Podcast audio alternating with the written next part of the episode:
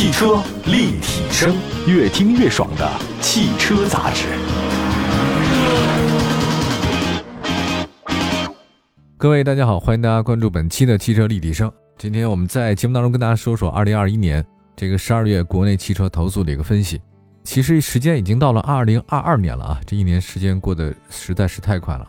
这是年纪大了以后就会觉得每天那时间过得蹭蹭蹭蹭的，就小的时候总觉得这时间过得特别慢，好像未来很漫长。小时候我觉得两千年都很漫长，什么时候才能到？现在已经两千年过去二十二年的时间了。好，我们来看一下车之网发布了二零二一年十二月的这个汽车投诉报告。那在十二月份呢，他们一共受理车主的有效投诉信息是一万一千八百二十一宗，连续第二个月投诉量破万，环比上涨百分之十二点九，同比上涨百分之三十七点六。这个意思呢是，不仅比上个月啊，比去年这个同期的十二个月，那真的也涨了不少。而且他说，二零二一年一共是年度受理的有效投诉总量呢是突破十万宗，啊，这个确实很厉害了。就因为咱们车卖的是多，但是车辆质量问题的话呢，不容小觑啊。数据显示，在十二月受理的有效投诉信息共涉及七百五十款车型，其中呢投诉达到两位数、含两位数以上的车型共一百五十一款，而且有部分的车型投诉量是大幅的增长。那榜单当中的绝大部分车型投诉量都上涨了。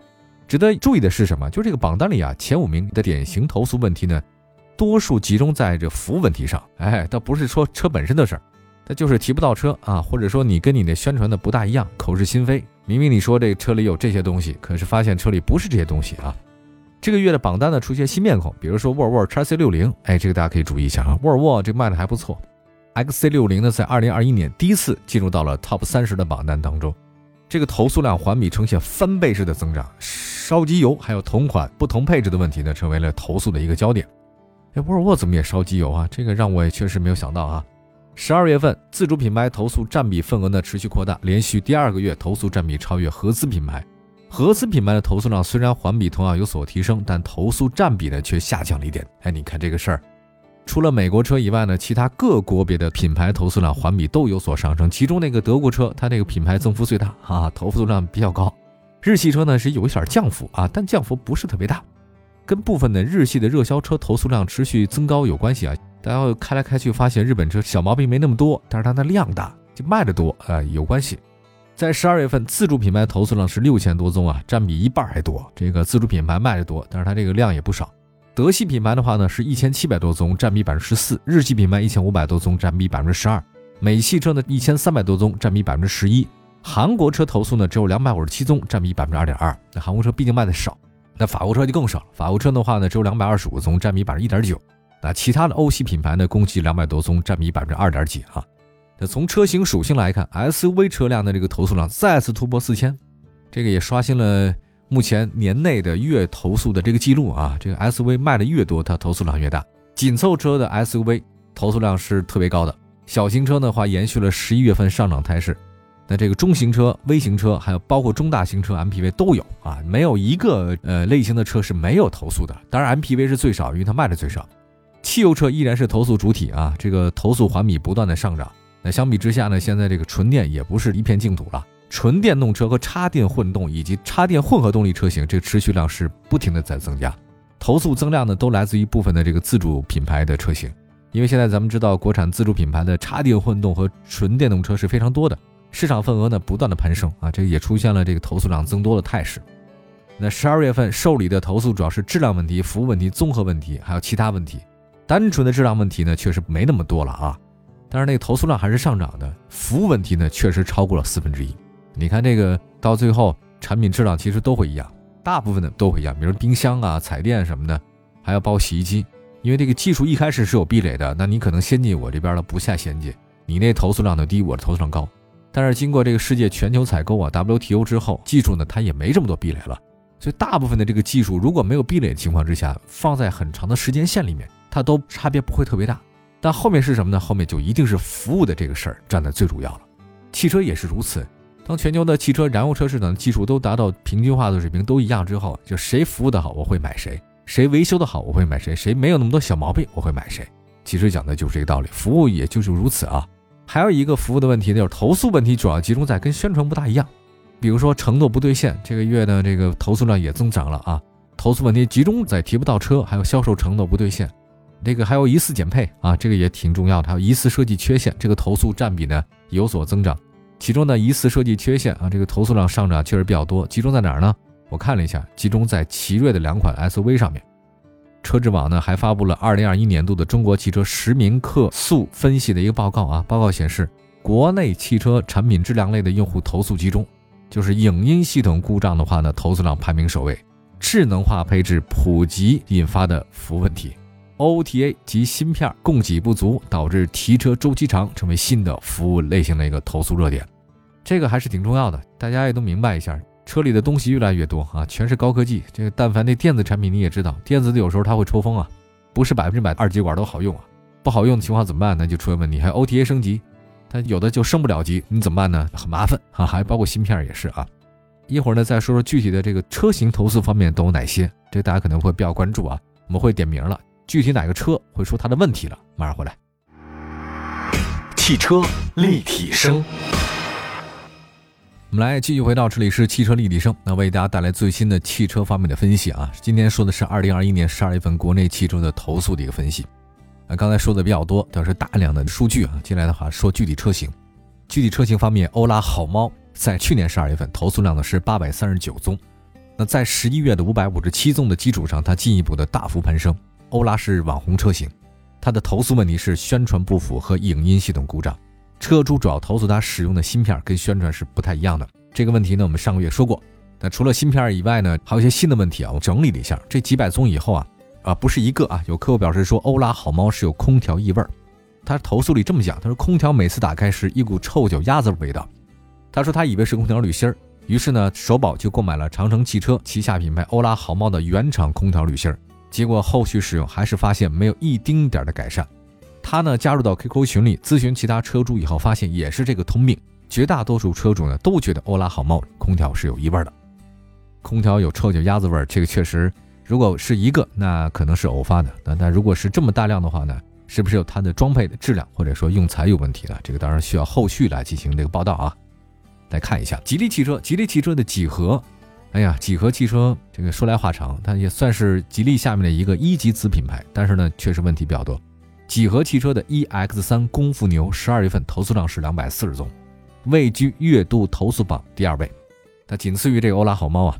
这典型投诉问题呢是这个 EX 三的功夫牛提不到车和宣传不太相符，有的车主表示这个车疑似是减配的，理由是什么呢？理由是说上市之前期啊。突然宣布所有的模式（括弧经济模式加运动模式）限速一百零五，但后来发现驱动电机被更换了。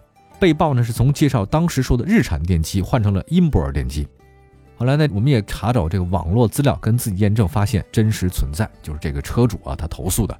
那还有车主反映了同样的问题，说上市前预售的是日产电机，速度可以达到一百二十五，上市之后是英博尔电机。这个速度是一百零五，而吉利的旗下的几何厂家拒不回答更换电机的主要原因，这个让人很费解啊！你这明显跟你宣传的不大一样。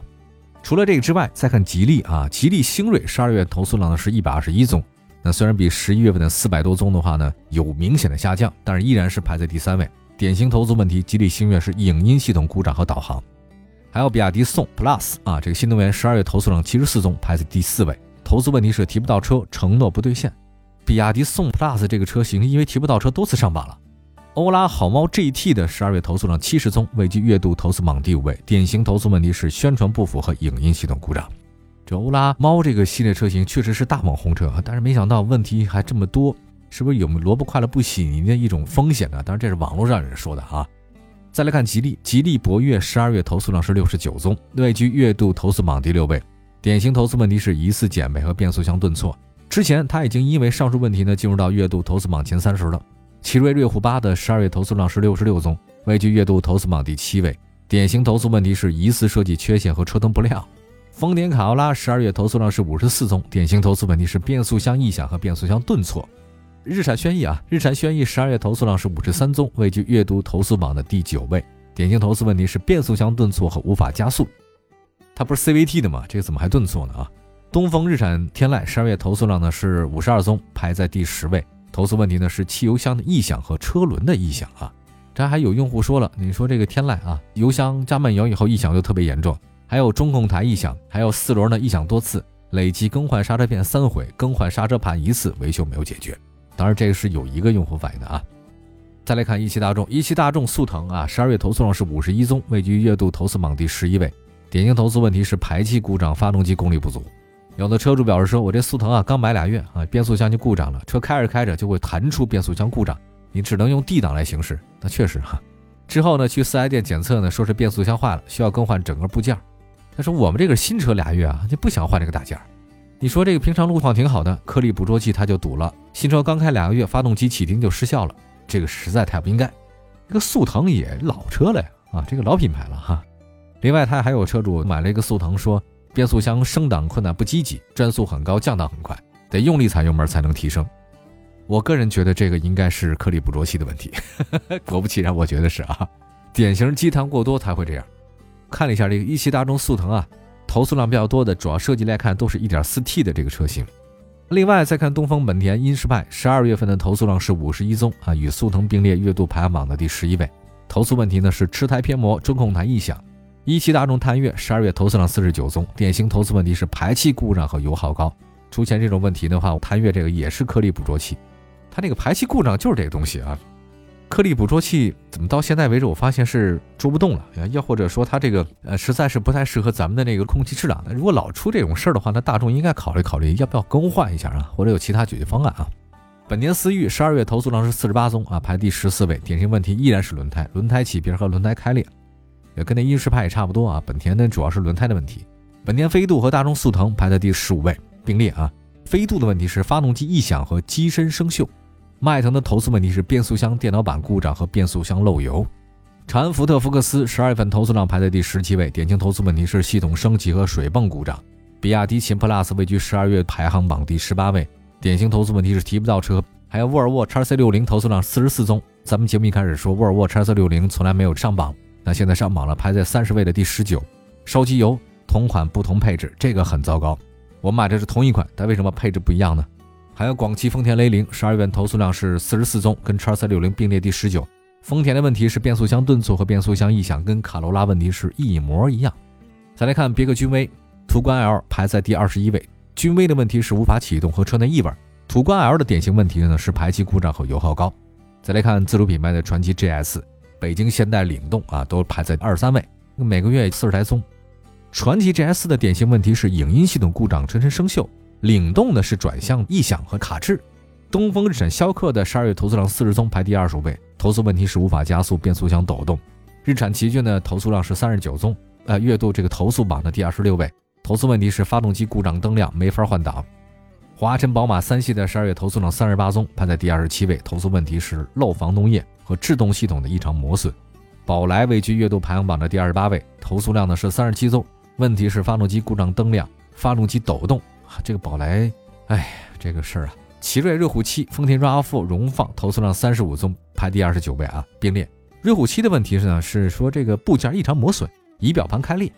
RAV4 荣放的问题是机油乳化和机油增多，机油增多，好像以前本田出过这事儿啊，现在没想到荣放有了啊。